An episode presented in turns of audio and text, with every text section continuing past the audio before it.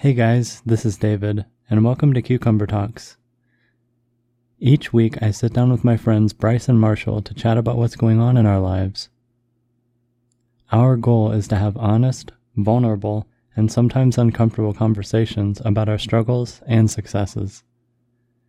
In this week's chat, Bryce talks about feeling inferior versus having an inferiority complex. I talk about journaling, and Marshall talks about changing job roles.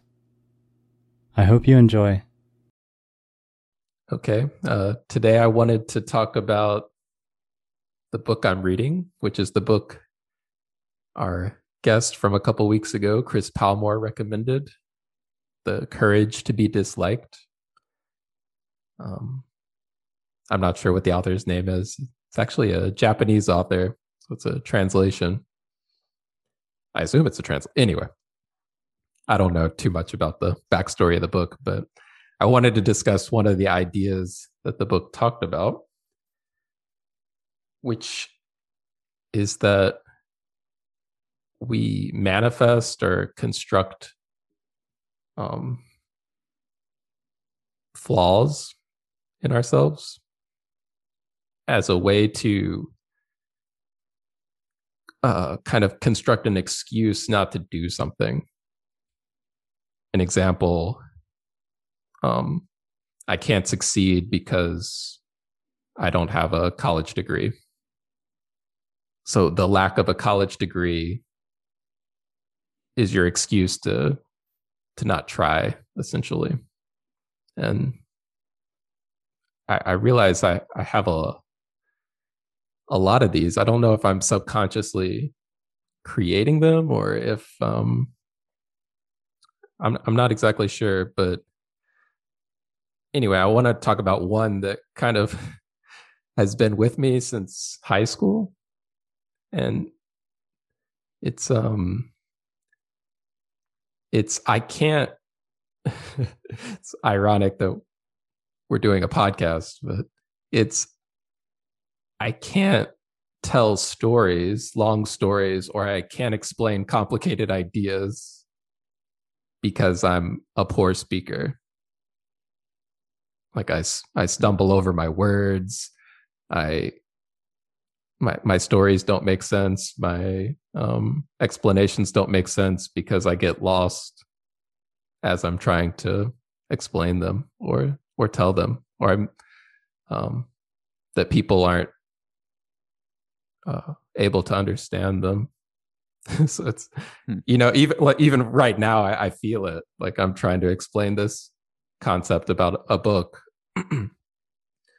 a concept within a book, and there's this resistance within me hmm. to try to explain something that's kind of complicated within this book because I don't feel like I'm good at articulating it and that there's this fear that when people listen to this or when you guys listen to me explain it that you won't understand it and you'll think that my explanation is boring or that it's um unclear or that I pause too much in my my speaking. And yeah it's it's it's this um paradigm where you you're afraid to do do something.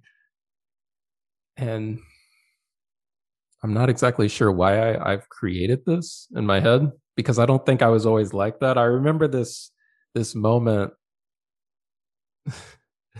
uh, in maybe freshman year of college and a couple of my buddies we were brainstorming this startup idea doing a startup company together and I remember we were at a party and the three of us were asked about the startup idea. And I was asked to explain it. And then I explained it. And the person listening was really confused. And they commented that I shouldn't be the one mm. to, to pitch the ideas in the future or to explain it because it was really unclear. Hmm maybe that. Not the spokesperson. Yeah not the spokesperson. Hmm. um the whole thing the whole idea reminds me a lot about the mind body connection book that I've talked about before, where our body, our physical bodies will manifest some ailment or pain in order to distract from something going on in our mind that is more painful. So the the pain is like a distraction. The physical pain is like a distraction from the the mental pain. And i wonder if my my fear of talking or my fear of it's not that i have a fear of talking but i have a fear of explaining complicated concepts or a fear of telling stories hmm. and I wonder if that fear is related to worrying about rejection or worrying about pleasing people or uh, i'm sure it is you know it, it's like i want people to have this nice experience when they're listening to me or this this captivating experience or or something like that or that they are amazed by me or amazed by my words or or something like that. But mm. mm-hmm. and that that need to have that or for other people to experience that that keeps me from talking you know it's like the exact opposite happens i'll check in right now and ask if any of this is making sense or mm-hmm. or thoughts yeah, the first thing I thought of, and it, it does make sense, first of all. Um, the first thing I thought of was like, because I do it too. Um, you like put yourself on a a pedestal in your mind, or I mean, I compare myself a lot to people, and so like I listen to people, you know, all day that are like really good speakers and they're really good at articulating things and then I'm, i look at myself i look inward and i i think geez i'm like garbage at this like mm-hmm. i could never do something you know i could never say something that like eloquently or like jordan peterson or you know anybody who speaks for a living so yeah i can totally feel that hmm. it reminds me of I've heard artists, and using that term loosely, like painters or musicians or even public speakers or something like that, say that often you'll learn to recognize greatness before you can create it. And so we end up with this gap where we're like, I know what I'm doing isn't great because we can recognize it. We see, we can recognize, okay, this over here is really good. I know what I'm doing isn't that. We don't know how to get there yet. So then there's all this practice that kind of goes into doing that. And that's what it reminds me of. It's almost like teaching English or something too, where you can understand what somebody's saying before you can produce the words. And so it makes me think that you probably have some of that going on, Bryce, where you know the goal of what you want, but you're not sure how to actually articulate it in some way. And I definitely have that too. Yeah, the book describes it as well, it, it talks about feeling inferior and contrasting that with having an inferiority complex, which I thought was interesting. The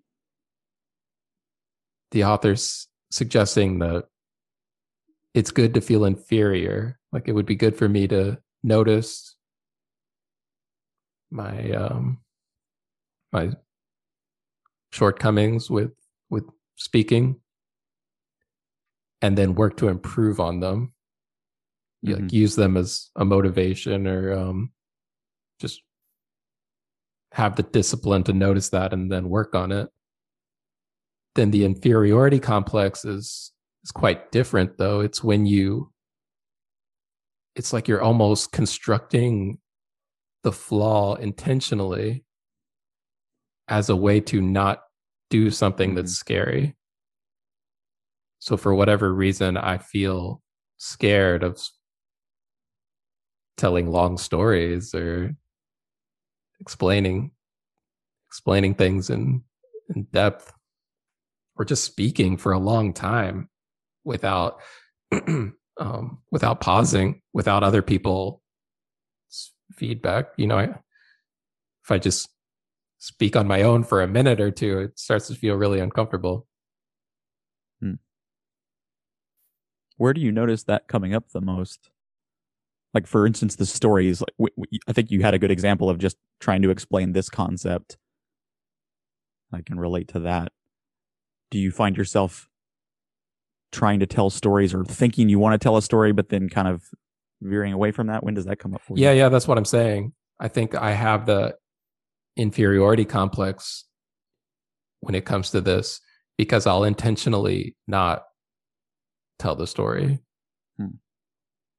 because I'm so, afraid that other people will find it boring or um, be confused by it, and I'll just skip it altogether. Mm-hmm.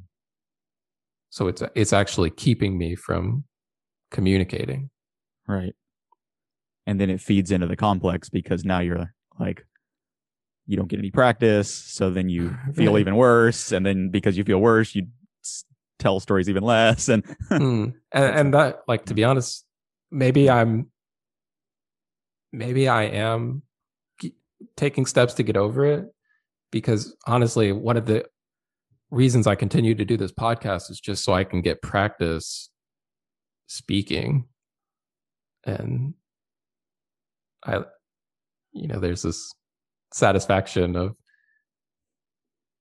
using this as a platform to just speak and whatever I say, it doesn't really matter. It's just a pra- just pra- practice mm-hmm. speaking, and then I get to listen back and see, am I doing better with um, articulating my thoughts? Am I getting better removing some of those filler words? These types of things. So, yeah, I like to think that I'm making some steps. Mm-hmm. Dude, hundred percent. Go ahead, Marshall. Sorry.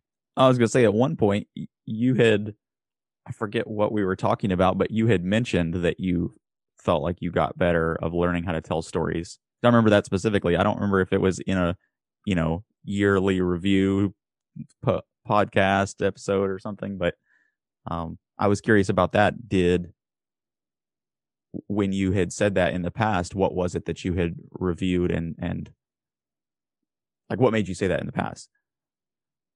That I'm bad at telling stories or the... No, on the other side that it you had mentioned at some point that you had reflected back on the podcast and seen that you were getting better at telling stories. Do you remember what precipitated that? Um, no, I, I don't. But I do. I do think I'm moving out of the inferiority complex when it comes to mm-hmm. this. When I'm with people, I do take on the, you know, the scary challenge of telling a long story. Mm-hmm. And even ones that, you know, sometimes you've told a story quite a few times, so you're familiar with how to tell it.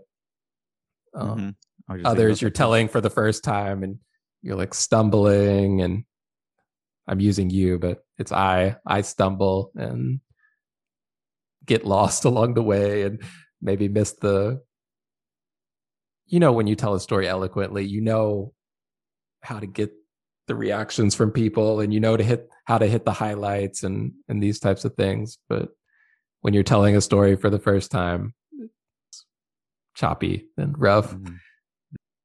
And I do feel like I've uh, gotten better just about not caring how the other person responds. Hmm. You know, if they hmm. don't laugh or if they don't find it that interesting or if it feels boring, um, like who cares? and kind of just using it as the same way I use this podcast as just a way to practice. You know, you you you hear the comedians talk about how they bomb all the time until they really refine everything that they're saying and that's that's how I'm trying to approach it now. Probably bomb a hundred times and it doesn't matter. I'm not even a comedian. that's Mhm. not you know, just the the point is just to speak and say what I want to say. Anyway, that that was the main one that I, I thought about, but there's other ones too. It was really funny. I was this is a bad example because it's one that I've overcome. But I remember Marshall one time we had coffee together and you were telling me about your travels in South America and you said, "Well, it's kind of weird or it's not that fun because I didn't speak Spanish and all of the other travelers speak Spanish." You said something like that like it, I don't, I don't I don't know if you said it wasn't fun, but you, you said something like all the other backpackers or travelers was just a different Spanish, experience for me. Yeah. Yeah, unlike in Asia where nobody speaks. right. So I was the only one that didn't speak Spanish. And for some reason that stuck with me like, oh, Mm, I don't want to go there because I'll be the only one who can't Mm. speak Spanish. And that'll that'll suck. So for like a year or two, I just had blocked off traveling to Spanish speaking countries because I didn't want to be Mm. the only one who didn't speak Spanish. And then something clicked in my head was like, no, who cares? you, you'll you'll figure it out. It'll be fine. So it, it, again, it was that A plus A equals B. Like because I can't speak Spanish, I can't travel to these countries, mm. and that paradigm was in my head. Um, Yeah, that's crazy. The unintended consequences. Like I, you know, I, obviously I'm not meaning to scare you away from going to oh, definitely Mexico not. or whatever. Like I love my experience down there, but yeah, like how easily a, a quick phrase or a quick story that I told influences you, and you know, certainly I'm not meaning to influence one way or another. Probably I'm just trying to tell my experience, but then you interpret it in a certain way that ends up whether it actually changes your life, but it changes your sort of mindset on things for however length of time. It's Yeah, it's like that with the power of words. places and situations, you know, like uh I don't want to travel to San Francisco because it's too expensive there and I know I won't Mhm. like it. And Mhm. everybody there is a techie bro and uh Yeah. So I just won't go to San Francisco ever because I think this. Or another one was I'm I'm scared of going to conferences. Hmm. I'm scared of going to an Amazon conference, even though that's the industry that I'm in, and it would Hmm. like um or it, almost like any conference. um, in the back of my mind, I think I've wanted to go to a conference. Yeah, why not? In You the- said, in the past. classroom settings you like. What's the difference on conferences? It's just more people. what do you know? Like, can you trace that one back at all to anything? I think I felt felt like I'm not successful enough Dude, to okay. go, or um, I'm not outgoing enough, and I'll just be that person in the corner standing by myself. Hmm. Um, because I'm not extroverted, and you know, I picture people at conferences like super networky and bubbly and all of this and that. Um, like the salesperson type of personality. yeah. Like, hey, how's it going? There will be some people like that, but I guarantee you won't be. like everybody has a business card and everybody's handing out their business card and I'm just Well, I'm surprised you didn't think of it like, hey, I should go because there most likely will be people more successful than me, which is what I, at least you were looking for that in the in the past, right? You were looking to surround yourself with uh, people more successful or that made it like more than you to just kind of gain uh, understanding from them or just kind of soak up things or Mhm. right? I mean, yeah, definitely. Hmm. it's kind of illogical on this when you when you talk about it. It's just that I don't know. Do you guys have any of these? I feel like everybody does. Because of A, I can't do B. Yeah, I started writing some down. Did you have any, David? Uh, yeah, I have a couple. I, I I don't really have the A part, but maybe we can highlight that. Or what do you But- mean? you don't have the- well, because like I I just have the I can't part. So I mean, oh, okay, okay. I I can give it's like I I- can give one that just kind of popped into my head.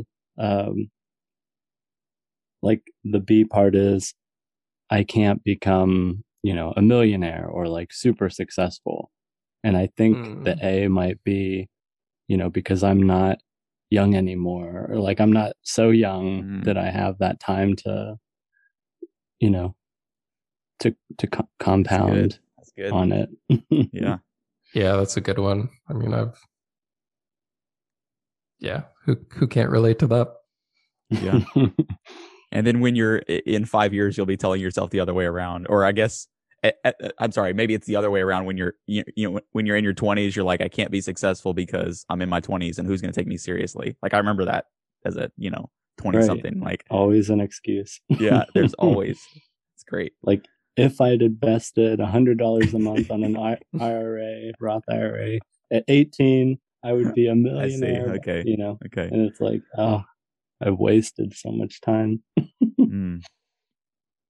So it's in my head, but um, I guess I'll. My other one was uh, my B was I can't get in shape, and I'm not really sure what my A would be, but I do have a fear that like I think maybe because I like A could be because I love food so much, or I, I enjoy like gorging. so I feel like I'll never be, you know, happy or something if I if I'm like just eating celery or something. It's just Mm. stupid idea in my head, you know. But I uh, I definitely feel that. it's crazy because as we go through these, I'm sure you guys are feeling it for each other. Where some of the ones that somebody mentions are the same for you, and so it's like, yeah, that is tough. And then some of them are not the same, and you're like, that's so just in your head. Why do you, you know, the only thing stopping you is what's in your head. But that, of course, that is the only thing. It's a huge thing. It's it's the thing that stops you, or or or the thing that gets you somewhere too. And yeah, I feel the same way with the even though like my physique might not look like the gorging person physique, like I relate to that one. Yeah, that's I mean, for you, maybe like struggling to like bulk up, you know, because you've mentioned wanting to like get some like, m- you know, a lot like muscle or something. Mine is like, I have, I, I like get fat and I'm trying to lose it. yeah. It's crazy. Hmm. The struggle is real. Did you have any, Marshall? Yeah, um, I was actually talking about it a little bit yesterday with my wife because I think some of these on here are like real ones, if that makes sense. Like ones that okay, that actually is impossible. Maybe not, but they're they're more like difficult to overcome, I guess. And then others are clearly like, okay, this is just in my head. But I thought it was interesting to talk about both sides to see like, are the real ones really real, or you know what I mean? Uh, Mm-hmm. so I'll just read them off real quick and talk about them, whatever. Um, I said because I don't have established credibility in relationships, I can't be on big podcasts. Um, because my wife doesn't want to go to the church I want to go to, and because I want to go to church with my wife, I can't go to that church. Uh, because I don't have a best-selling book, I can't make a living as an author. Mm. Because I don't have, I said a ten thousand dollar budget, I can't sell as many books as I want because I have a full time job and a wife and kids. And then I put in Corinth. Well, let me read the full thing without the parentheses first. I said, because I have a full time job and wife and kids, I can't write for eight hours a day. But then I recognize that that's not real. So I put in, I added to it, I said, because I have a full time job and a wife and kids, and I'm not willing to give any of those up, I can't write for eight hours a day. and yeah, I could go on, but those are some of the the ones that came to mind for me. Kind of an interesting exercise. I feel like I could write a hundred of these, and you know, it'd be interesting to go back and look and see themes and patterns. You know, Mm. How far do you all feel you are to the inferiority complex versus noticing that you're inferior in that category and wanting to improve?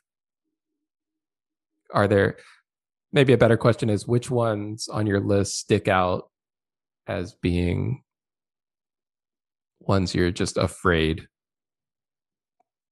to do what at all? Like you don't even hmm. you can't even imagine taking the first step. Hmm. You know, on my list, partially, I think it's because by listing them, it helps me be more detached and maybe more logical with them. But on my list, I don't actually see them as being ones where I have a gut reaction like, "Oh, yeah, I'm I'm afraid of that and that's why I can't do it." But getting to the point where I can put it on this list or you know, recognize it enough to be able to put it on the list, being self-aware enough to be able to like what you said with the conferences one Bryce kind of stuck stood out to me because I I don't have that fear of going to conferences. I really like conferences actually. And I have a history of going to them that sort of backs up that. So I have, you know, it's like a structure in my mind that's the opposite of what you have. But if I, that one seems like it would be a t- difficult one for me if I had that to point out. And so pointing it out is the part that makes it hard. Like if I can't point it out, it's hard for me to feel like I can face it. You know what I mean? Because even there's been times on this when we've talked where you guys have pointed out something to me. You're like, well, what if you just did this? And then I feel that like fear, like, mm. oh, I could just do that. But it's that I'm afraid of like getting on the phone and calling somebody and asking them that question. Or, oh, I'm afraid. You know what I mean? For me, it's just like a lot of recognizing, trying to recognize it is the biggest hurdle. Mm-hmm.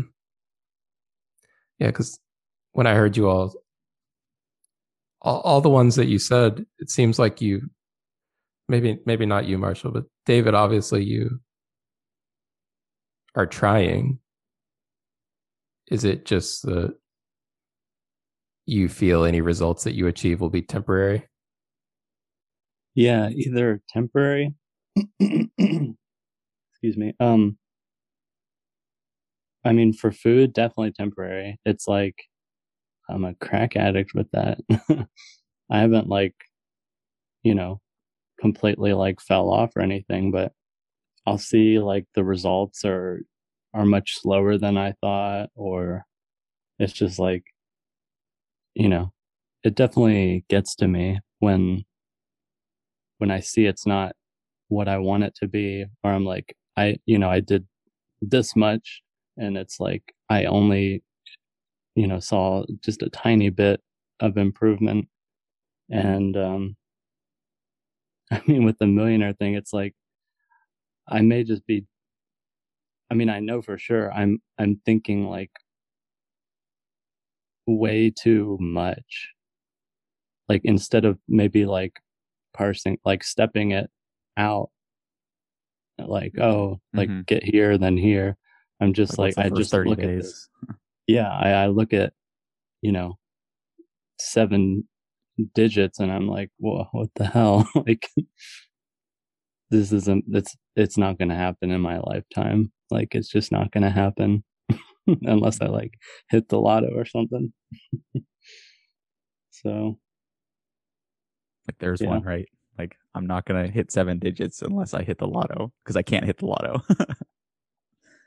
right, right. it's a stupid way to try to become rich. And it, the, odds are, but that's what you're telling yourself. Yeah. Yeah. Yeah. we all have that Uh, kind of stuff. Yeah. And I think at the at the bottom of it all, um, I'm sure we all are, but I, I'll speak for myself for sure. I'm afraid to uh, fail. Mhm. You know, it's crazy because like that's the thing that like makes you succeed is like because I I strongly believe in like throwing a bunch of things at the wall and kind of succeeding through failure in that way. But when it comes to actually doing it, I'm like, oh shit, like I don't want to fail. You know, I was always afraid Right. to like get rejected by a girl or something. You know, Right. you, you're just like, oh, I just won't even ask, or I, you know, I won't even try to make. I'm like, let me just try something else because, or just not think about it because it's very Mhm. daunting. hmm Yeah, that that fear of failure is is, at the heart of it all, I guess. Mm. The, um, the other example the book uses, he he tells a story of this girl who had had cut had um had asked for help to overcome her blushing problem because every time she got around people she started blushing and got really flustered and she wanted to get rid of it but he he pointed out that the blushing was her way of her, her goal was to talk to this guy and share her feelings that she liked him but she was afraid to do that because of the blushing problem. But the guy pointed out that the blushing it was what she had constructed in order to not talk to him. It was just an excuse she had constructed. Her her body had manifested it Hmm. as a way to have an excuse not to talk to the guy. So it's these it's kind of this self-defeating stuff that we just come up with in order not to face the pot- a potential rejection or failure hmm it's weird Yeah, it's really well said by both of you guys. Of the heart of all of these, it's, and I think it sounds like what I'm gathering from the book is just that the fair, fail, fear of not succeeding Mm. is at the root of it all. Did you mention Bryce? What's your like? What was your like number one like greatest uh fear? Uh, which of those was like at the top of your list? Um, I'm not sure. I'd throw out having kids. There's What was that one again? How do how do you say that? having kids. Um, I'm not exactly sure what the framework would be, but probably all types of excuses. Probably just because I'm afraid of being a bad father. Hmm. And And like Oh. you travel around a lot and stuff. yeah, I, I don't know exactly what the Hmm. the because is, but I'm sure it's because I'm afraid of being a bad father. Yeah, it's I'm- very scary. Yeah. I'm not, I'm not sure if that's the top, but let's let's it's it's up there. Hmm. and just just sharing them i don't know if it's helpful for you to talk through them but just you guys sharing these things is helpful for me because i can i mean number one it's sort of you know you relate to people and you're like oh people go through the same thing i'm going through okay cool but more than that just me like understanding you guys. There's a lot of stuff that we you know when you talk to people casually you talk about stuff that you do. I started working out. I started this. I'm on this diet whatever. Um, but these kind of conversations, talking about things that scare us, tell me way more about you guys because it informs like the decisions that you make. So it's on that front, it's just really interesting to me of like, oh, I know more about you guys now because of these things that some of them I already knew, some of them we've talked about before, some of them are maybe a little bit new. Um, Bryce, you talking about kids? Like I know you brought it up casually here and there, but I didn't know it was something that you think about. Like the way that you frame it there, I, I feel like, oh, you're probably thinking about this. I just thought it was something that you didn't want to have kids, and that's cool. And we've not talked about it. like, you know what I mean? But now you tell him, like, oh, it sounds like it's probably a big deal for him. This is like something on his mind, or maybe not. I don't know. Maybe I've read it. Not, not really on my mind all the time, but it is something that I think about and Hmm. yeah. I, thi- I think it's one of those things where you know you just delay it because you're you think you'll be better suited for it in the future. Like things will change, you'll you'll have this more stable lifestyle and be very financially secure and it'll be the perfect environment for a kid to be brought up in and and all this. And it's kind of like marriage you know you're at, at least in my, in my situation we we didn't get married for you know 5 years until after 5 years of dating. I don't know what the normal amount is but you know it, it, it at a certain point it felt like okay this should happen you know or this Mhm. should have already happened because what else what else are we waiting for but you can come up with lots of reasons you know we don't have enough money or we're a little unstable right now or you know, different different reasons i think kids is is starting to creep up as one of those things you know like probably probably time to to make this happen if you're going to make it happen nice let's end that one with no conclusions Good topic. Thanks for bringing it up. Yeah. Thank you, Bryce and uh, Marshall, both of you guys for sharing. It helps uh, put things into perspective. I can't pinpoint uh, one of them, but like, I'm sure that we all have had had one where the other person was like, "Oh, that's so stupid," and then kind of like bring that back to yourself. Like, if you think that's like a ridiculous one, then you can, of course, achieve yours. You know. so, thank you. Alrighty. Uh, I wanted to talk a little bit about journaling today. And I don't think I ever really got into journaling. The only time I could think of was uh, when I first went to Korea. I had a blog spot, like uh, blog, I guess. I forget if it's like blogspot.com or Yeah. you guys probably know what I'm talking about. We'll about. link it up in the show notes. No, it's it's lost to the ether. I, I don't know where it is. It, I tried to find it. what was it the name like. i'll google it I was like, uh, david's adventures in south korea it was like uh, I don't know if it was like Korea experience dot blogspot or or some something Oh, experience. that's that's going to be pretty generic and hard to find yeah, I know. It's like I for, I forget. If I if I think of it, I'll let you know later off off the cam. um but yeah i think it's pretty much gone anyways um yeah that was i guess my first uh i don't know because i you know people always say oh journaling's great yada yada it helps me diaries and all this stuff and i just thought it sounded and this- was very young when i had this thought but it it sounded just kind of pointless. Like why why would i like write anything down?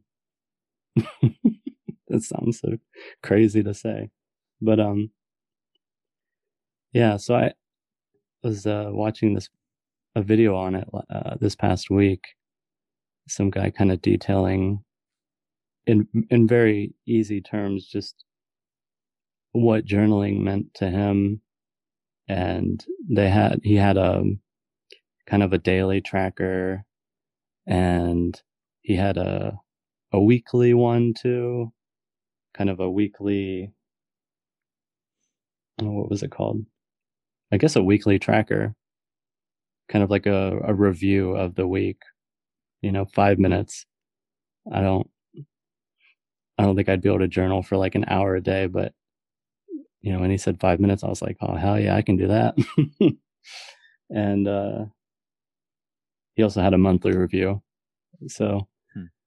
it was very well kind of put, and it just got me thinking about wanting to physically write on a piece of paper, you know, because I have a, you know, I have a, a like wrist, you know, kind of tracker for my sleep or or whatever, but to actually write that down and then also to kind of share a weekly just kind of experience and even like a monthly recap as well as potentially a little bit of like a projected like what what does the next month look like um so yeah i just wanted to talk about it a little bit. I think um i think it would help just with my kind of well-being in general. You know i can kind of have goals but at the same time i think i want to use it more uh as a tool of something to look back on and to see like maybe patterns or how I've uh, changed or if I've changed or you know um so yeah I just wanted to talk about it. I'm curious if I don't know if I know we've talked about it in certain uh like I, it made me think of the light spreadsheet that you mentioned marshall but I, I don't think it's i don't think i want it to be like that like tracker focused as much more like uh also just kind of like writing things down just saying like hey this is how my week went. Um that may have that feature but yeah. Curious what your all's uh, thoughts are. If you have any tips or any success stories from doing like a little weekly five minute journal monthly. Yeah. I love journaling. I love writing. so you do it every day No, I don't. Um, there was a time I. It kind of goes in different seasons for me as far as whether I'm doing it every day or not. For a while, I had a blog that I was actually publishing on every day. That was pretty intense. And then at some point, I broke that streak and realized I didn't want to be as constricted to having to do it every day because it became sort of a chore at some point. Um, Mm. and now I haven't written on it in a while, but yeah, writing and stuff. But yeah, there's just so many benefits to it. Like once you get into it, I think my my thought on it is just start doing it. You know, just just try it out. Like don't don't commit to like I'm going to do this for a year or 12 months or just do it once. You know, see like what's it feel like? Do I like doing this? Then do it twice, and you know, just see how it goes. for sure for sure i feel like i should commit like at least a week or maybe even like a month like commit a ch- like you said the journal, like getting one. I've heard people say I've I haven't done this, but I've heard people say like get the most expensive journal that you can find that's like outside your comfort zone. Part of me is like, then I wouldn't ever want to write in it because I wouldn't feel like what I'm writing is important. So that's why I've not done that. But I don't know. I'm just sharing it because I've I've definitely heard people say like get a hundred dollar leather bound. You know, I always just use like college gold rule. flakes on the outside You know, I just use these yeah, that's what I use. Yep. the the old college. What are they called? College ruled. yeah, yeah, like a spiral dollar bound dollar thing. at Yeah. Walmart, fifty cents at Walmart. yeah. Three for does a yours have lines in it or is it Yeah. just like a blank sheet yeah, lines. okay hmm. I uh, I probably fill one of these up once a month or one per month. A whole b- a whole oh binder. dang Yeah, Now, if if you're doing it somewhat regularly, it'll fill up faster than you think, David. Because like, I mean, so, I don't know. Share your experience with it, Bryce. Like, you have like different spaces in there sometimes, and like, it. There's only what? How many pages are in one of those things? Like, it's not as big as you. It's not as much as you think, David. isn't it like 100 pages or something yeah. Um, I've been journaling since I got into self development around 2015, 2016. I think it was the summer of 2016. No, no, earlier, 2015. And it's yeah, it's just become a part of my life now.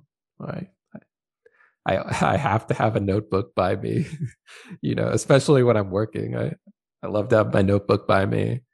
I love to start the day by writing the three things I'm grateful for. That's the only thing that could be called a system about it or a routine.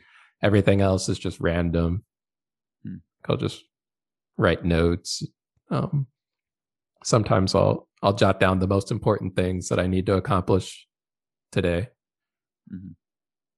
I used to use it more as like a scheduler, like you're talking about, David, but I've since moved that over to a Google Sheet. So now the journal is is mostly just feelings, or when I'm working, I'll write down random stuff, random ideas, and man, it's so funny, like you said, to look back at what you were writing.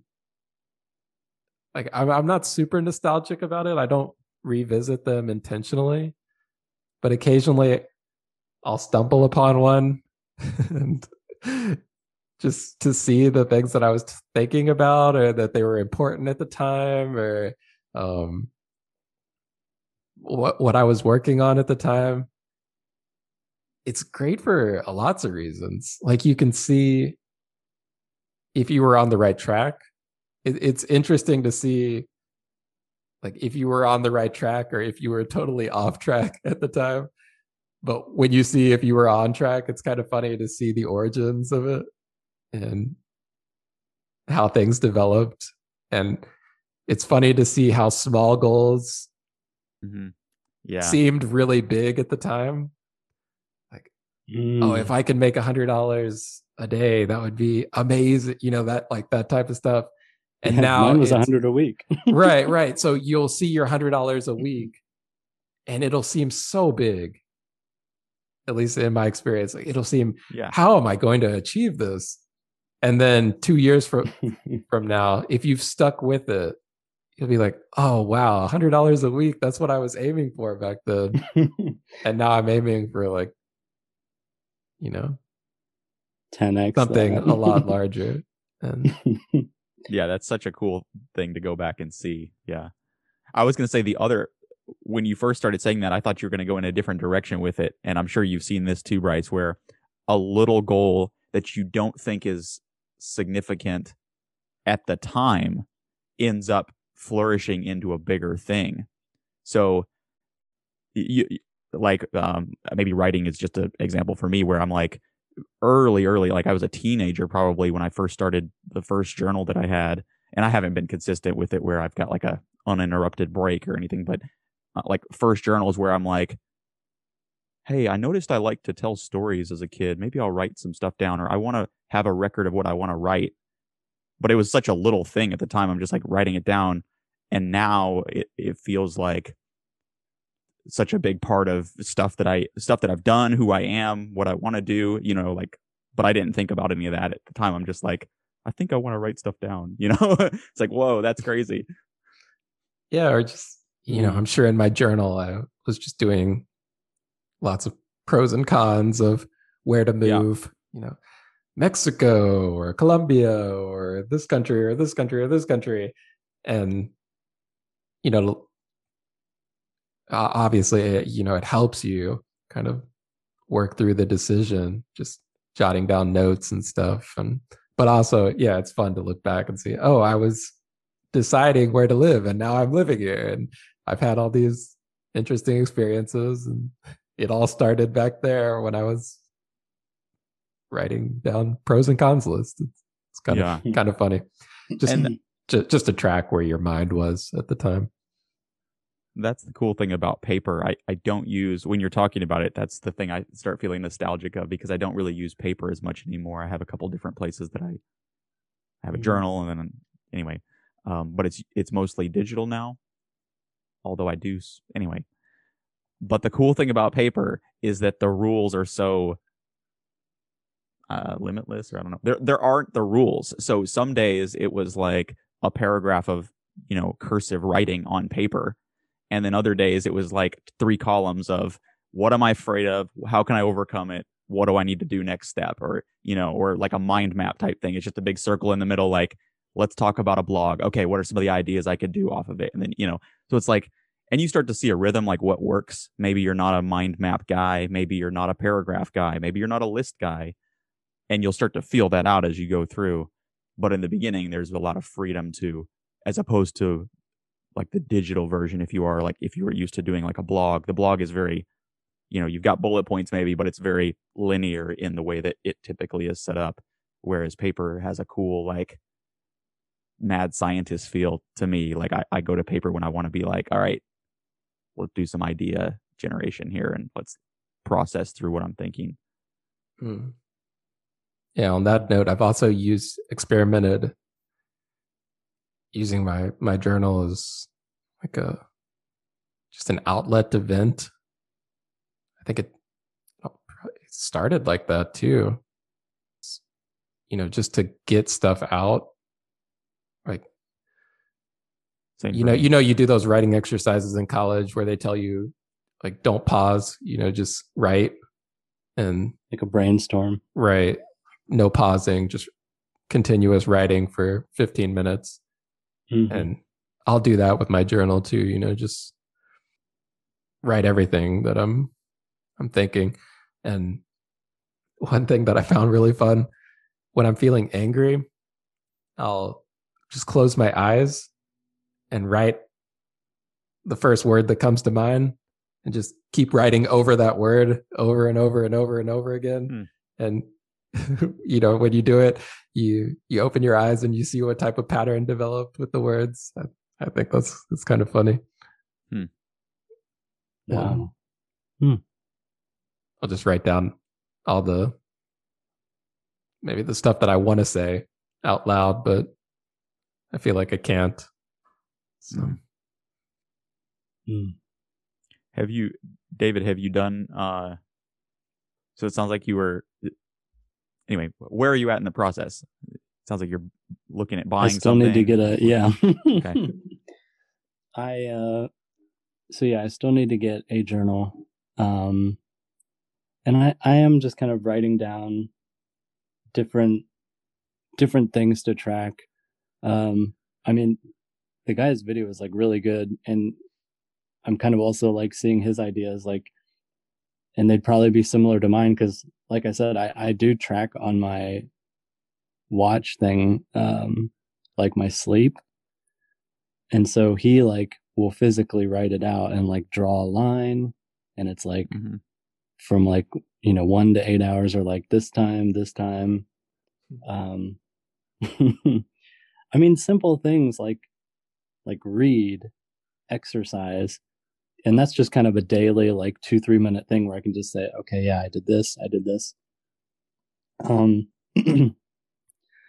i'm considering and i don't know maybe this will be a separate journal because i i have a notepad on my phone and i write down like all of my uh, ideas for um, my store and i just i'm really curious if it's if it's something that will be more like impacting on me to physically write down.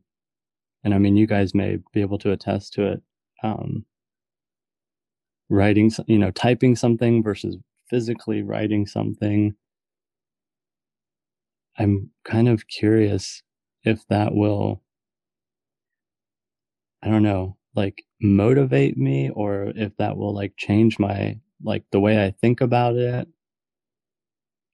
Because it, it- it feels to me that the you know these notepad things that i have on my phone are just kind of like throwaway like it's just so quick to type and then i close it you know i, I save it for later.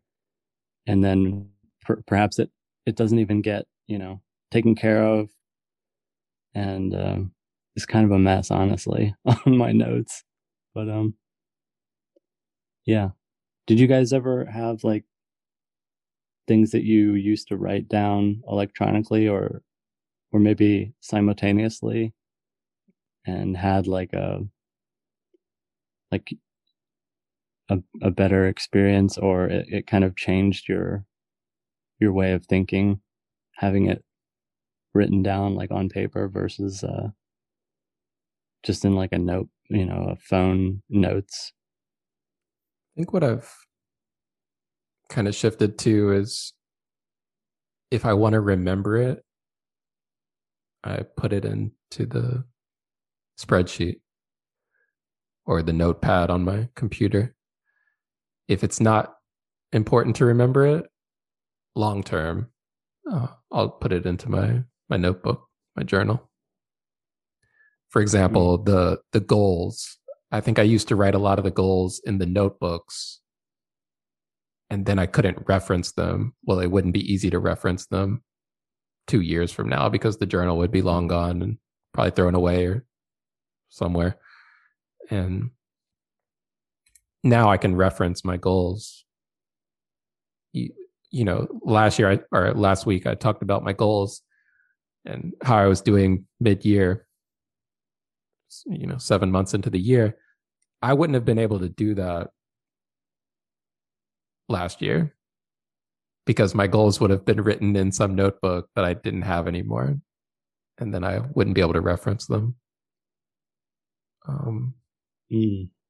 So it's almost like a diary of sorts. Yeah, I'd say so. Mm. But also, I don't think it's a diary because I, I, don't I don't write about my life. You know, I'm That's not saying say, like, there's a difference.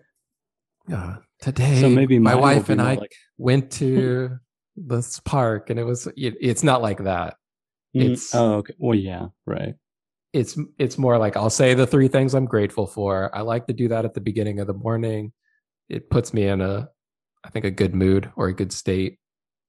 And some like i said occasionally i'll ask myself questions i think if you're new to this not to say i'm an expert or anything but if you want to give yourself more of a framework, you could start with some questions to ask yourself.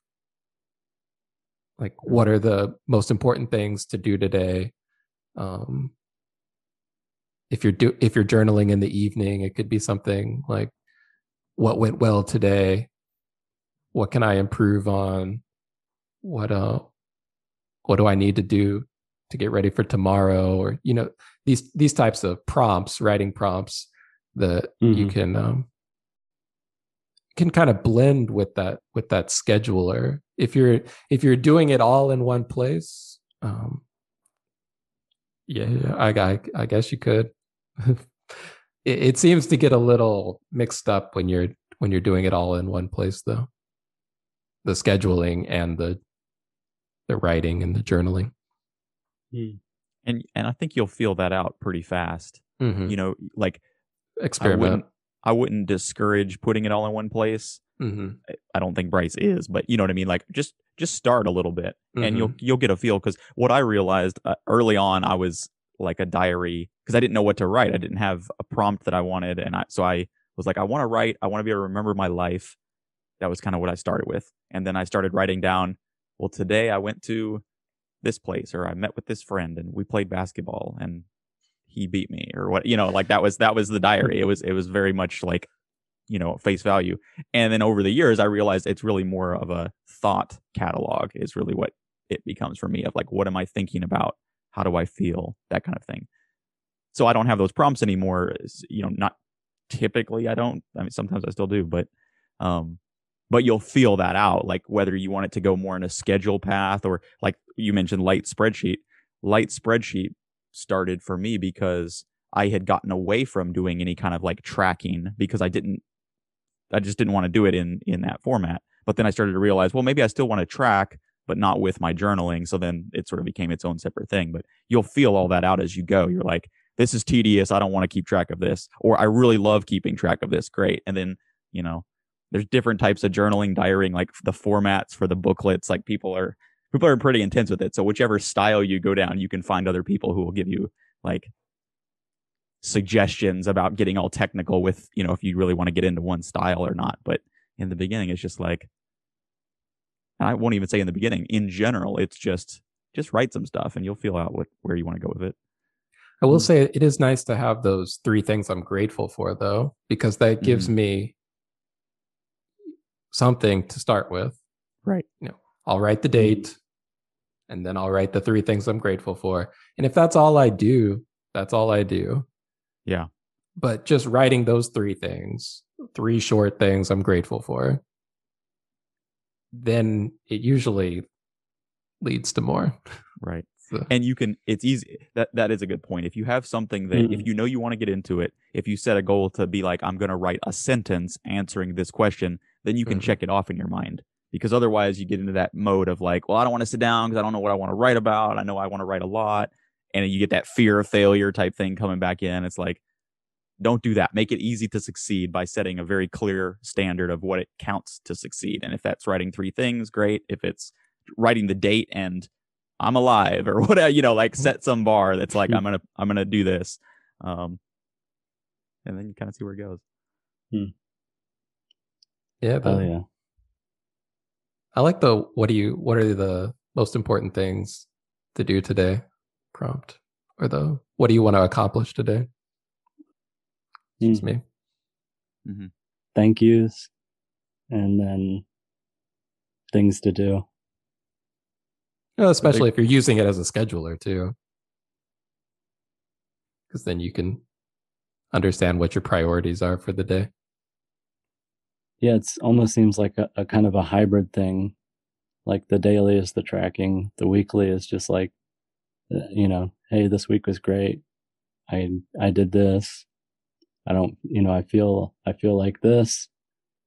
But, and I don't know how long you guys spend on your journaling, but I think, uh, I think I don't want to do more than like ten minutes a day.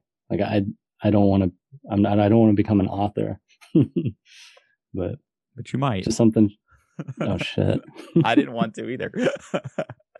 I hated Yeah. writing. Again, Yeah. mine's not like uh, something I whip out in the morning, right, and then put away. I it's literally by my side all day long, and I'm What? I'm keeping just like jotting down notes and and things throughout the day on it.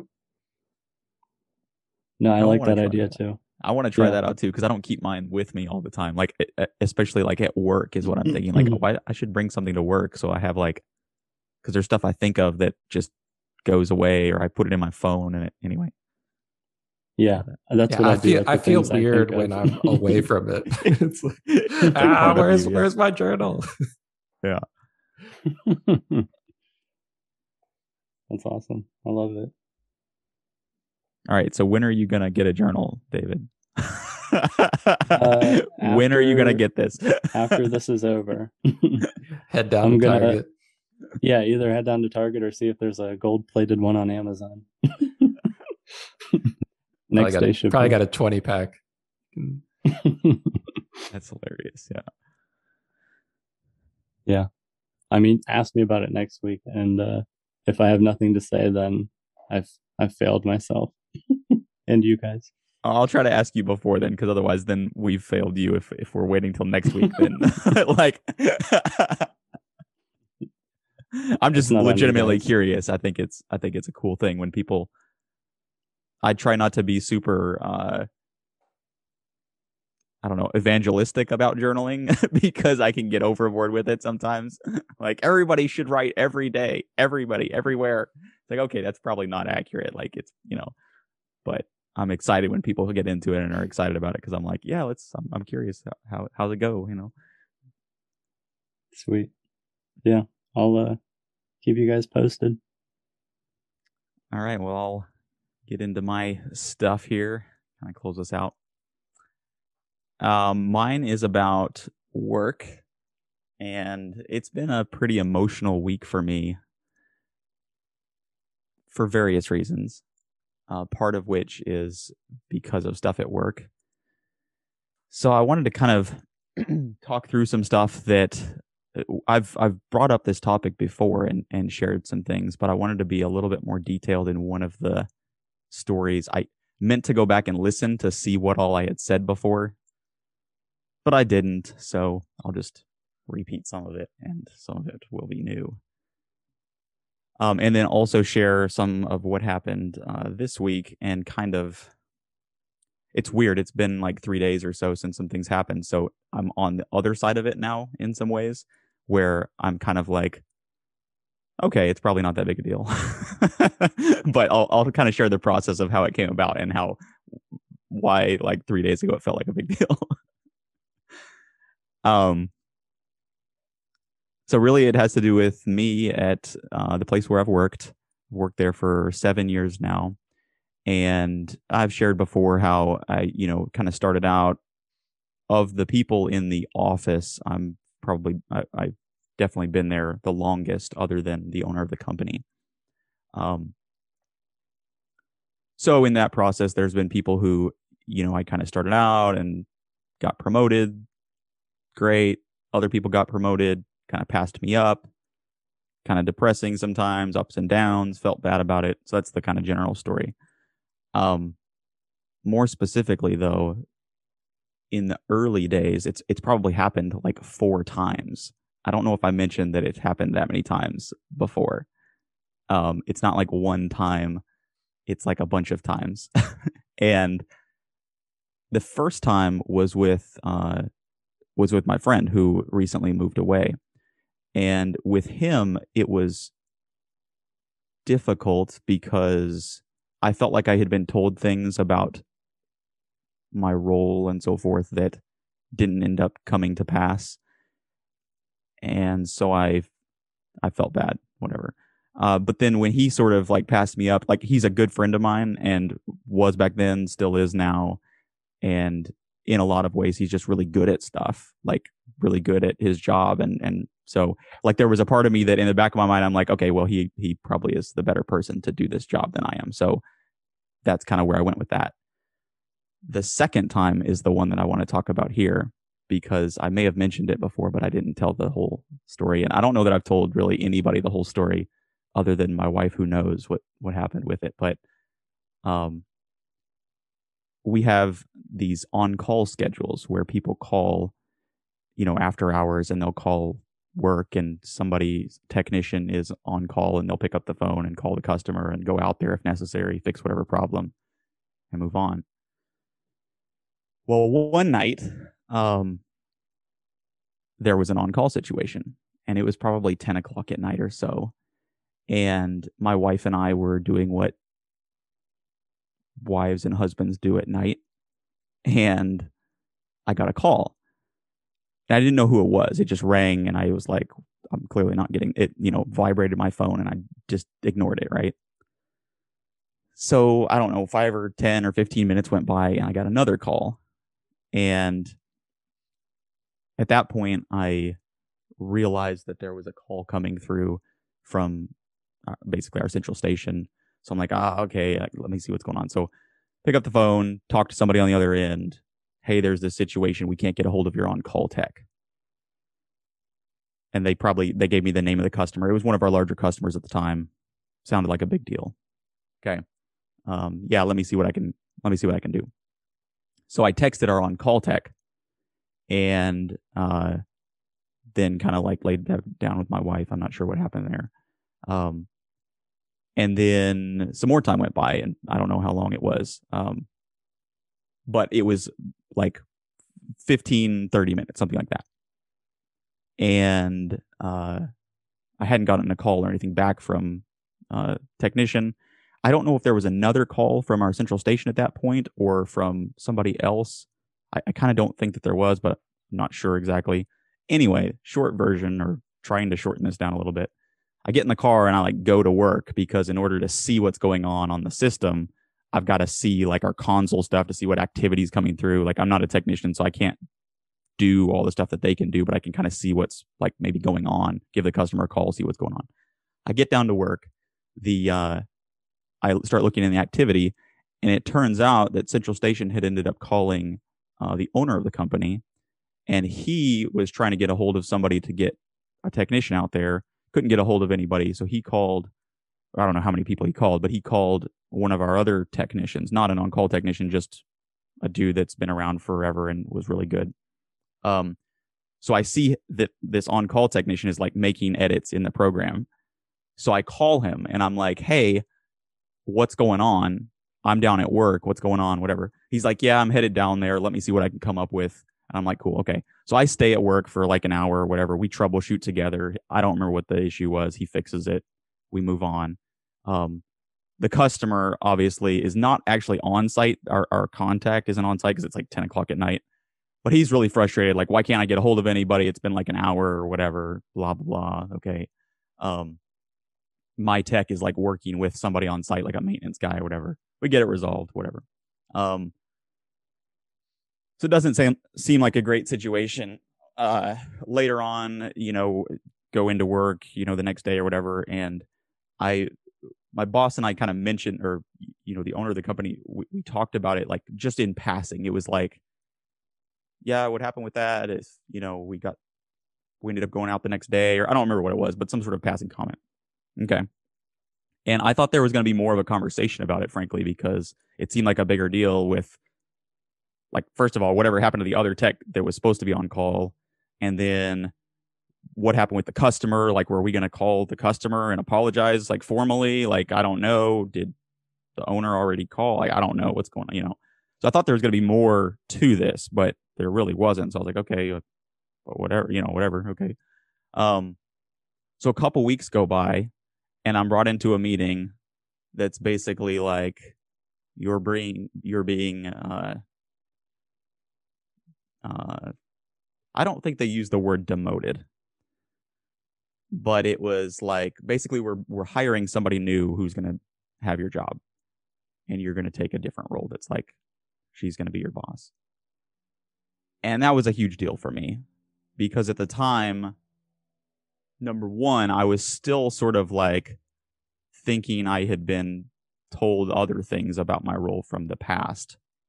Because this is all within probably actually I don't know how long that what the time frame is. It may have been it may have been further apart than I think it is. In my mind it's like within the same year, but maybe it's further apart. It may have been like 2015, 2016. Anyway, whenever it was. Um but it was a huge deal for me because at the time I felt like I was very invested in our company. Like I, you know, was working a lot of hours. Like it was a pretty small, like it still is a small company, but like there's like three of us doing everything in the office. And I, I, I felt bad for the situation, but I also didn't feel like my whole story was heard. Like they, uh, my boss said that he called Central Station and like got their story of the recordings of our conversation and how I was going to get involved.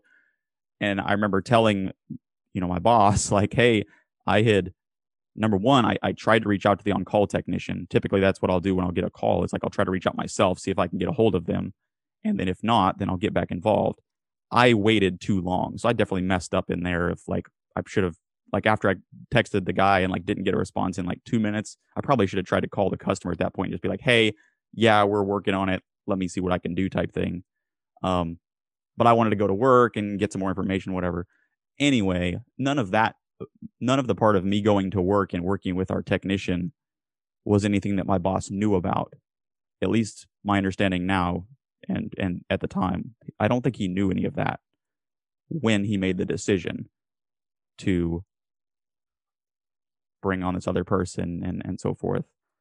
So I felt like I was very I felt like it was unfair and I felt like there should have been a conversation with me about it first instead of it being this like I felt like it could have been two different things. You know what I mean? Like it could have been, "Hey, here's a situation, let's talk through this." And then separately we're bringing on another person. And if they want to bring on another person and all of that, but at the time I just was really I was really broken up about it at the time. Um you know, I went through the whole thing of like I'm probably not going to work here anymore, blah, blah, blah. Obviously, I did keep working there, still work there. Um, so, anyway, I don't think I had told all of that before. Um, and I kind of just wanted to tell somebody because I'm like, I like, I don't know. It, it seems like it's a big part of, and I think I wanted to tell more of it last time, but something I didn't get into the details. I don't know. Um, anyway, so this week fast forward to this week, and there, you know, there's been other people who've kind of moved around and so forth since then. Um, and what's crazy about the whole thing, and I and I always mention this, the person who came on and took my job then, like she was a great person. Like she doesn't work there anymore, but it didn't end up working out. But she was a great person. We became good friends. All the people that we work with, including the owner, including everybody, like I'm pretty good friends with. Like I spend a lot of time with them. So it's this weird thing because I have this sort of resentment and sort of problems, but at the same time, like I like people and I like the people that I'm, you know, with. Anyway, so this week, I basically get this email on Wednesday that three people have been promoted. And I haven't like been demoted, but there have been people who've passed me over, let's say. And so all of that from the past kind of came back again. And I don't know, like part of me is like, well, if none of that in the past had happened before, maybe I wouldn't, maybe I would feel worse now because it would be like a new experience for me. But then the other part of me thinks because all of that happened in the past, it's way harder for me now because like I try not to be attached to my job or my position or what I do as like my identity. But being completely frank, it's like way a part of who I am and who, you know, like there's this part of me that's like, well, you're not good enough. You're not, you know, um, valuable enough. Or I think that the real thing more than what happened this week was how it happened. Because I felt like and you know, a couple days later, I think more through it, I'm like, well, it probably happened as good as it could have happened. I don't, you know, but on Wednesday when I saw the email, I'm like, why didn't somebody tell me this? Like somebody just talk to me about this. Why do you, you know, I feel like I'm part of a team, and then I just get an email that goes out to the whole company at the same time. Like somebody just just tell me this. You know, I'll have a better. I, I actually don't know if I'll have a better reaction, but I feel like I'll have been shown more respect. You know, so anyway, yeah, it's been uh it's been kind of a crazy week and I don't you know, I don't know that I need like or not need, but it, eh, like I said at the beginning of this, I, I kind of am on the other side of having gone through the emotional curve of it. Um, I ended up getting together with my dad uh, on Thursday, and uh, it's funny, kind of lined up with some of what we had talked about before because literally, like within an hour of hearing about it, I texted him and I was like, "Hey, can we get together?" Um, and so we got together and kind of talked it through, and that was a whole other emotional like roller coaster of talking to him about it and talking to him about some other stuff.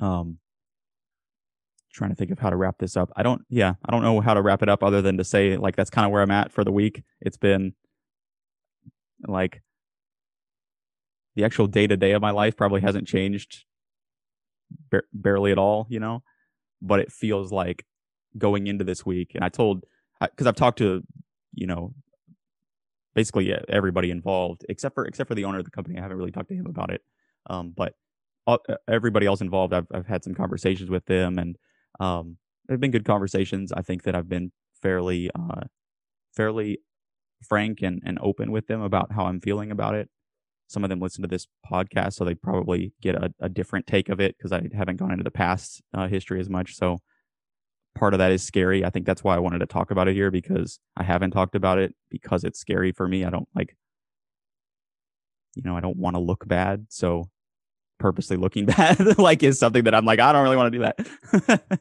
so anyway, that's that's the story and I just wanted to tell you guys about it. Uh, I just want to say one thing. Great job telling that story. That is definitely one story I'd be scared to tell. Mm. I've it was so long, and you did a great job telling it. just for the length of it, Ethan. I don't know about for the that's length the, of it. That's the perfect exa- perfect it. example of uh, a story that would be too long for me to to tell. When so, awesome job, you're an inspiration. Thanks that actually means a lot. I, I appreciate that.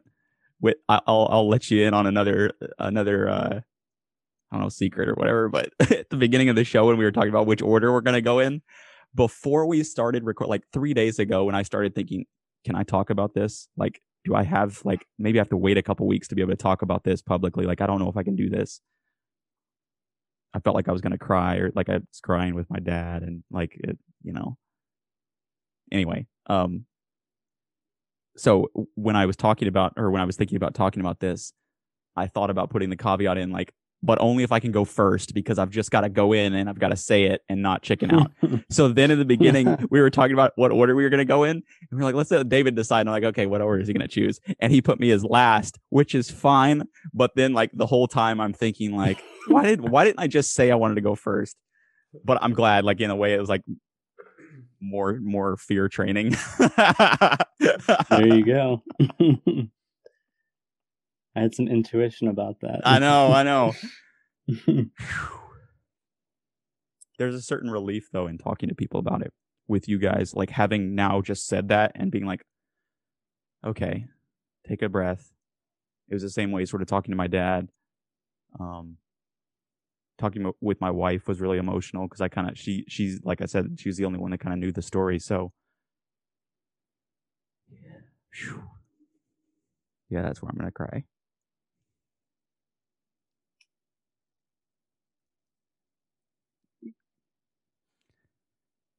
Just coming home and telling her about it. And she knew the story, so I didn't have to tell her the story.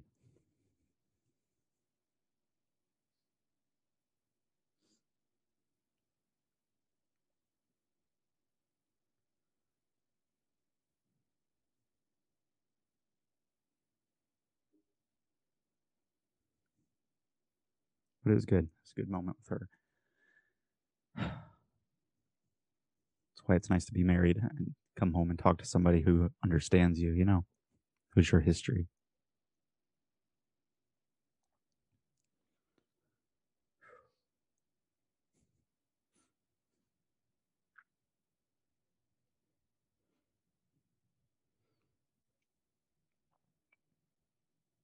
Yeah. Just pretty intense. Pretty intense bunch of conversations over the last uh whatever it's been, three or four days. yeah, it's, it's, it's tough, man. It's I can't. I, yeah, I can't even imagine how frustrating that is. Yeah, I I haven't been through anything like that, but it it sounds really really frustrating. You know, I will say I think I'm in a better place though now with being able to talk about it because I didn't talk about it you know, even even with my wife, she knew what happened because we went through it together back then.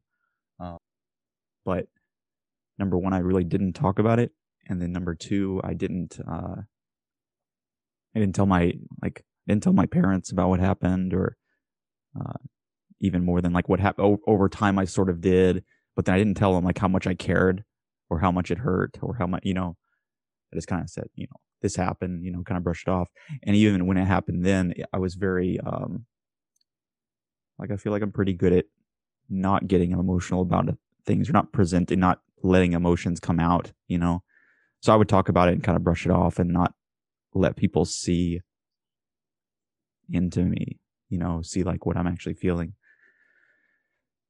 And in some ways, I think I've done, I've, I've grown a lot since then because I'm able to not only talk about it with you guys, but also, you know, allow myself kind of, even though I'm still like trying not to cry, but also like getting to the point where I'm tearing up and it's like, I still feel like there's still a part of me where I'm like, ah, like I don't want to cry, but then there's a part of me that's saying like it's okay, but I don't want to. You know what I mean? So I get, there's this back and forth in my head, but I'm in a much better spot being able to do that. And like I said, talking with people at work even about it, it's um I wouldn't have talked about it with people at work in the past.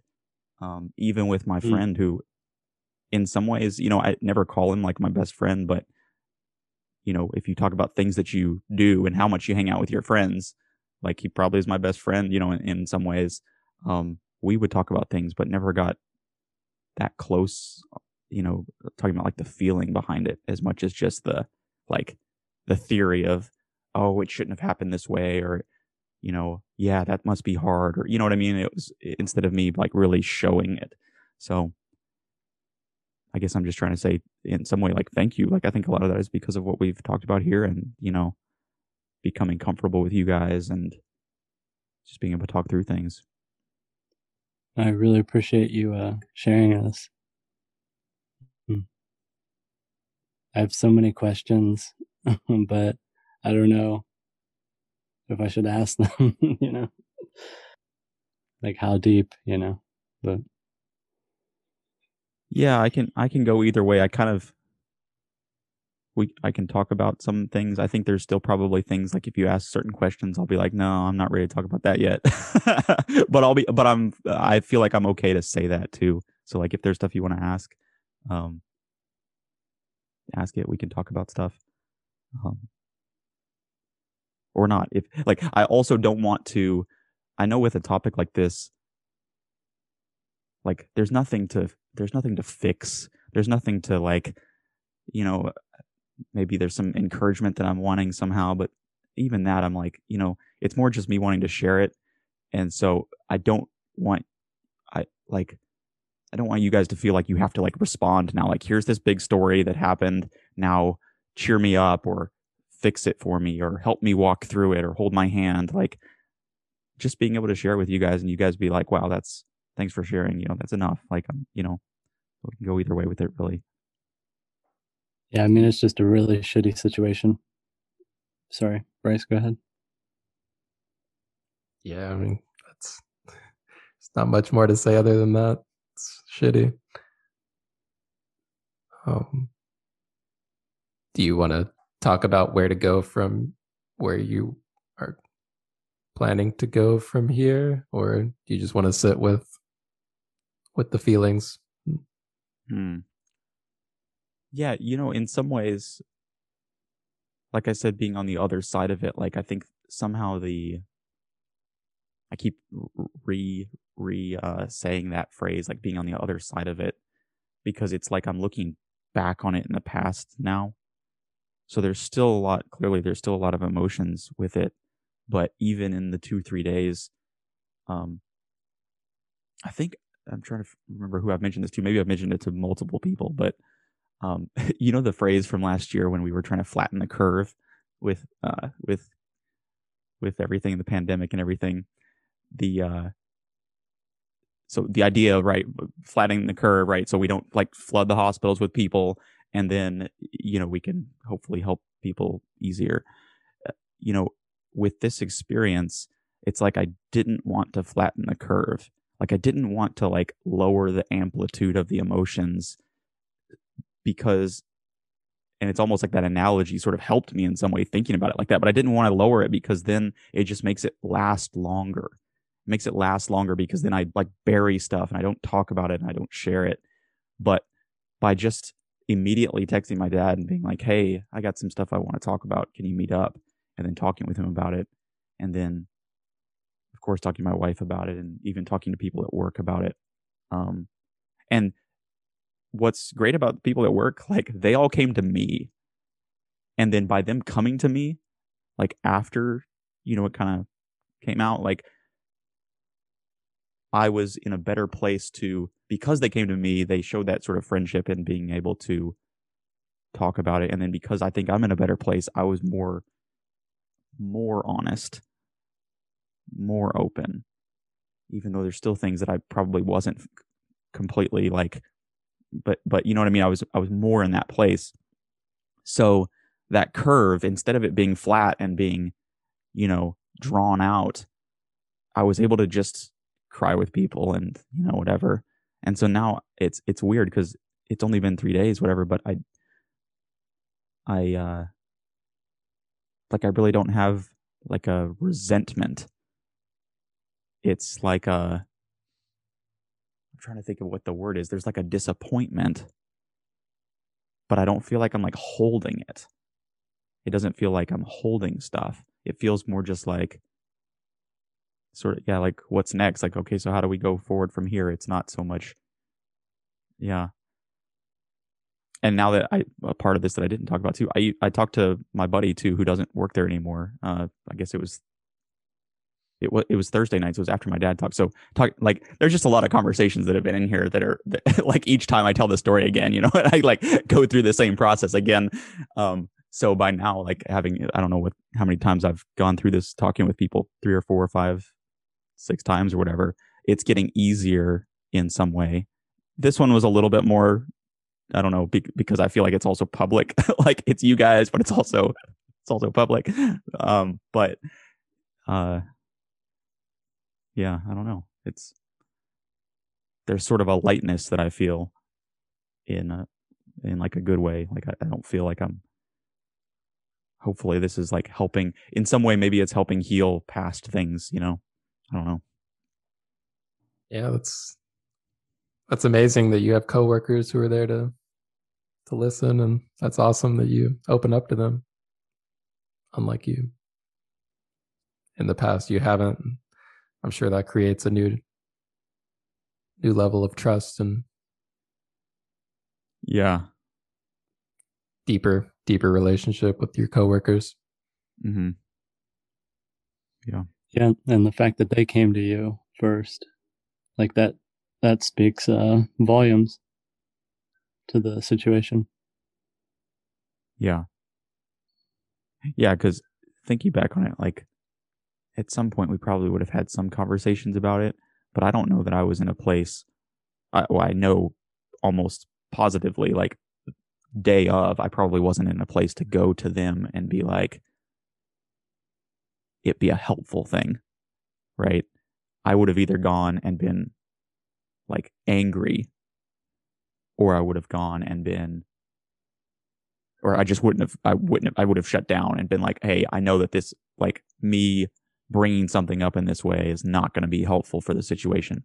But because they came to me and were more like, I don't know if sorry is the right word, but you know what I mean? They were more like, I don't know. It helped because they came to me, I guess. And so as a result, I was able to respond in a much better way than if I had, if I had been the one to initiate that, which is an interesting thing in itself. Cause half the time I think like, if I were in their shoes, sometimes I tell myself I shouldn't go talk to people because maybe they're not thinking of it in this way. And maybe it will just make it worse by me going and talking to them, you know, but that's totally a lie. Like definitely I mean, maybe not. Maybe there are cases where that's the case, but at least in my case, it was certainly helpful for them to come in and, you know,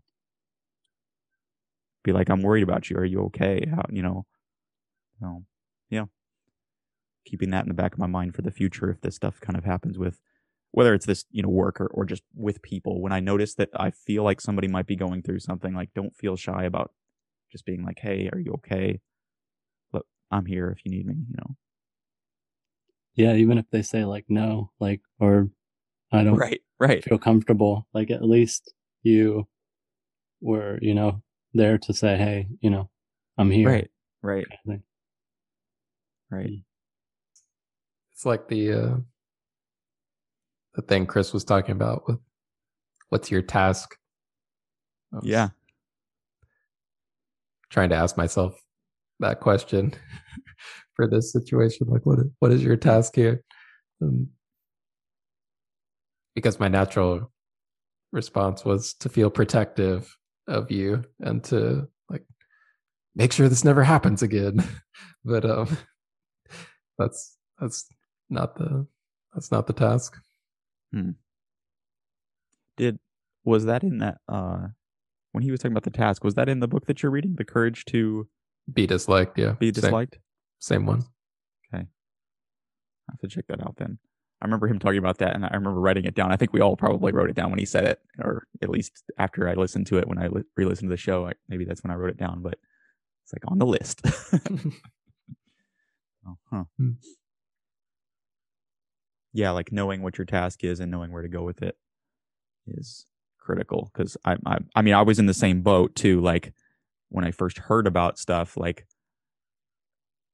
like you, just all the emotions come through of like i need to go talk to somebody about this or okay well that you know or like i there's all these different things that come through of like what i'm going to do you know and trying to figure out like what's right to do versus what's just you know what i uh i was gonna say like what i should do versus what's right to do. I don't know if that's it's almost the same thing but I think what I came up with was just try to be open with everybody as much as you can. Don't force it because that's kind of not a good idea either. But just be, you know, try to be as open as I can and let let it kind of go ahead and feel it and then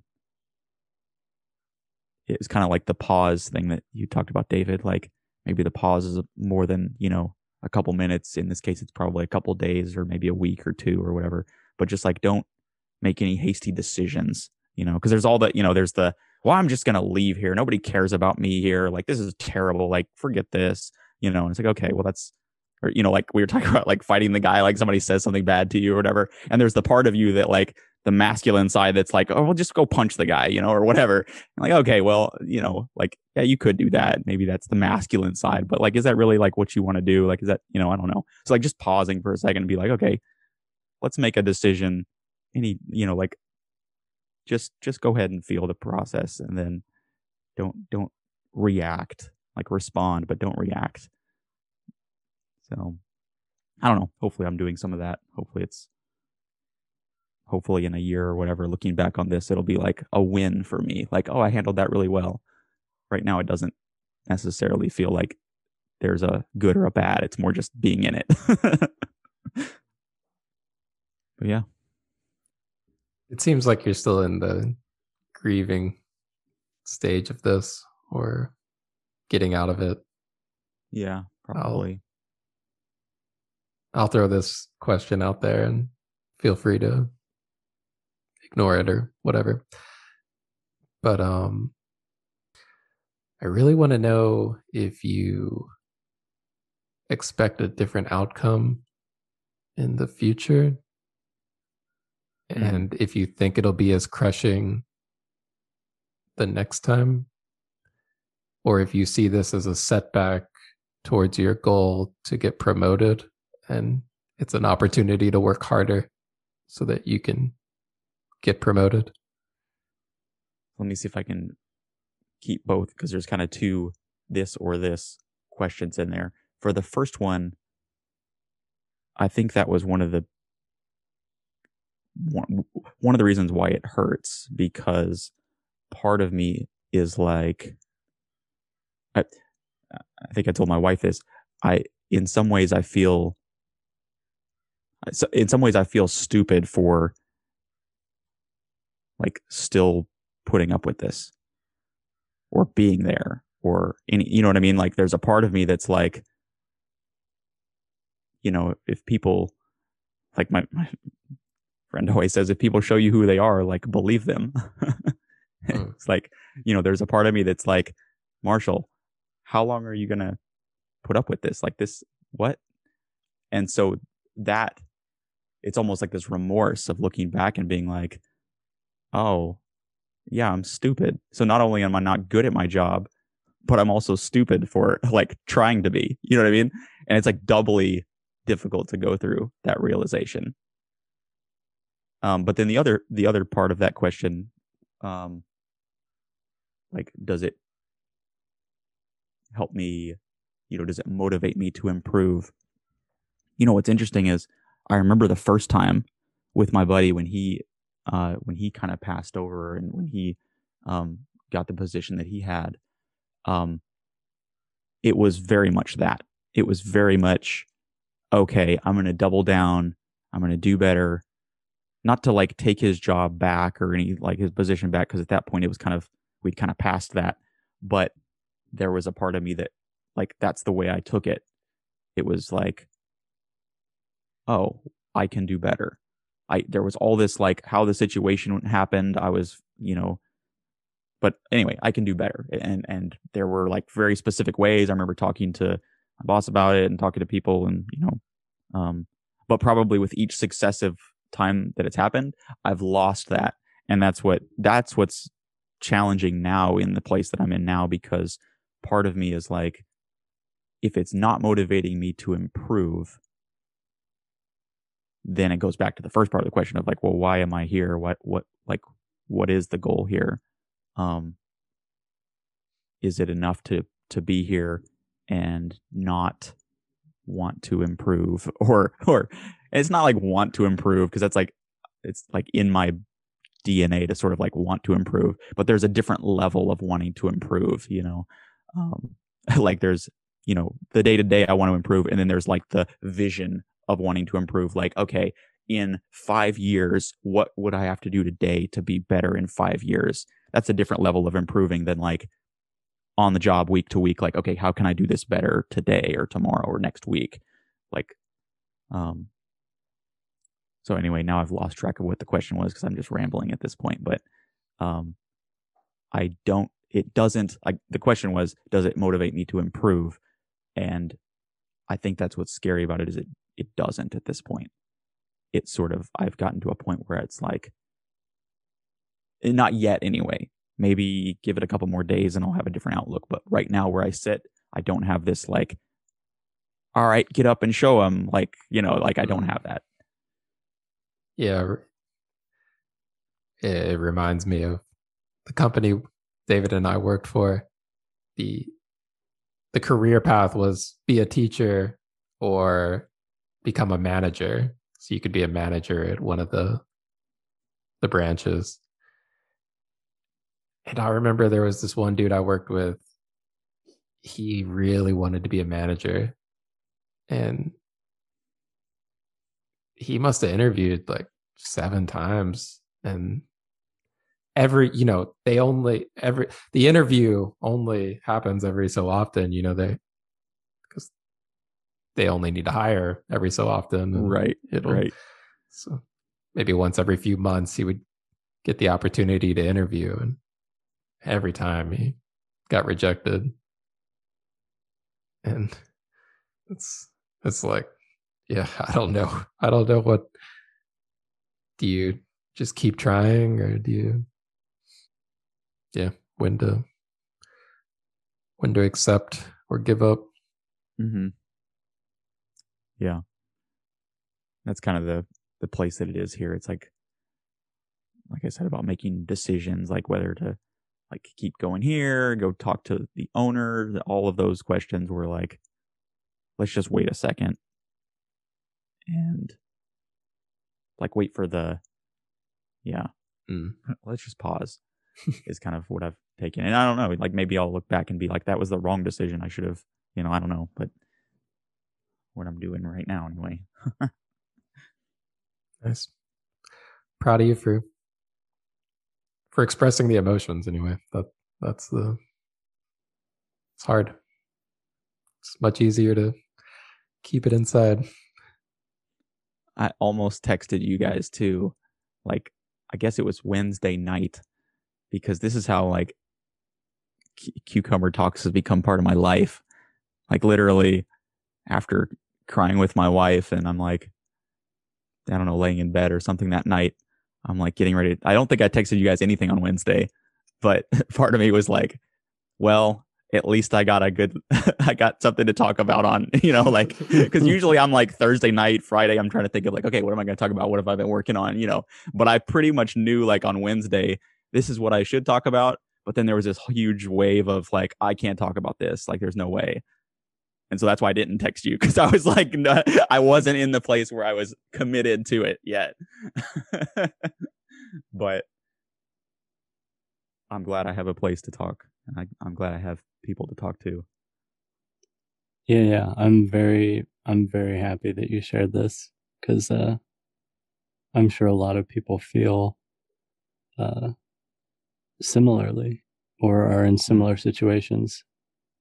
So very relatable. definitely definitely it's not just work it's That's what I was gonna say. Uh, there's so many things like this in life that are just, yeah. And I think it's a, anyway. I could probably talk about this forever. It's not just like probably when I tell the story, and you guys kind of know me, you're probably more sympathetic to me. Somebody else could tell the story, and I could be the idiot who's not doing his job well, or just, I mean, not even that strong. Just be like, this is how work works. Like somebody's a better fit for the role. Like they probably are a better fit for the role. Like I, in some ways, I I think that that is accurate. Actually, they probably like in five years, who's going to be doing this job better? They probably will be than me. Like you know, so so there's like it's it's I guess where I'm going with all that is the situation the emotions are high for me, but it's not clear necessarily that there was anything bad that actually happened. Like maybe, you know what I mean? Like it seems like there are from my perspective, but I don't know. Like in the grand scheme of things, like stuff happened, stuff said. Maybe it was meant intentionally, maybe it wasn't. Maybe there could have been some more forethought on things. Sure, it seems like there could be. Maybe that's me like trying to cover it up and make make myself feel better. I don't know, but you know, the the I think the the lesson or what you know what I'm thinking about with it is like, yeah, there's stuff. Just life happens, you know, and like you go through you go through stuff that's emotional, whether it's somebody's fault or whether not, or whether it is, whether you personally made the mistake and it happened and it's bad and it feels bad. It still just feels bad, you know, like so. Hopefully, I don't know, talking about it somehow if if nothing else, it, it helps me. so I got one win out of it.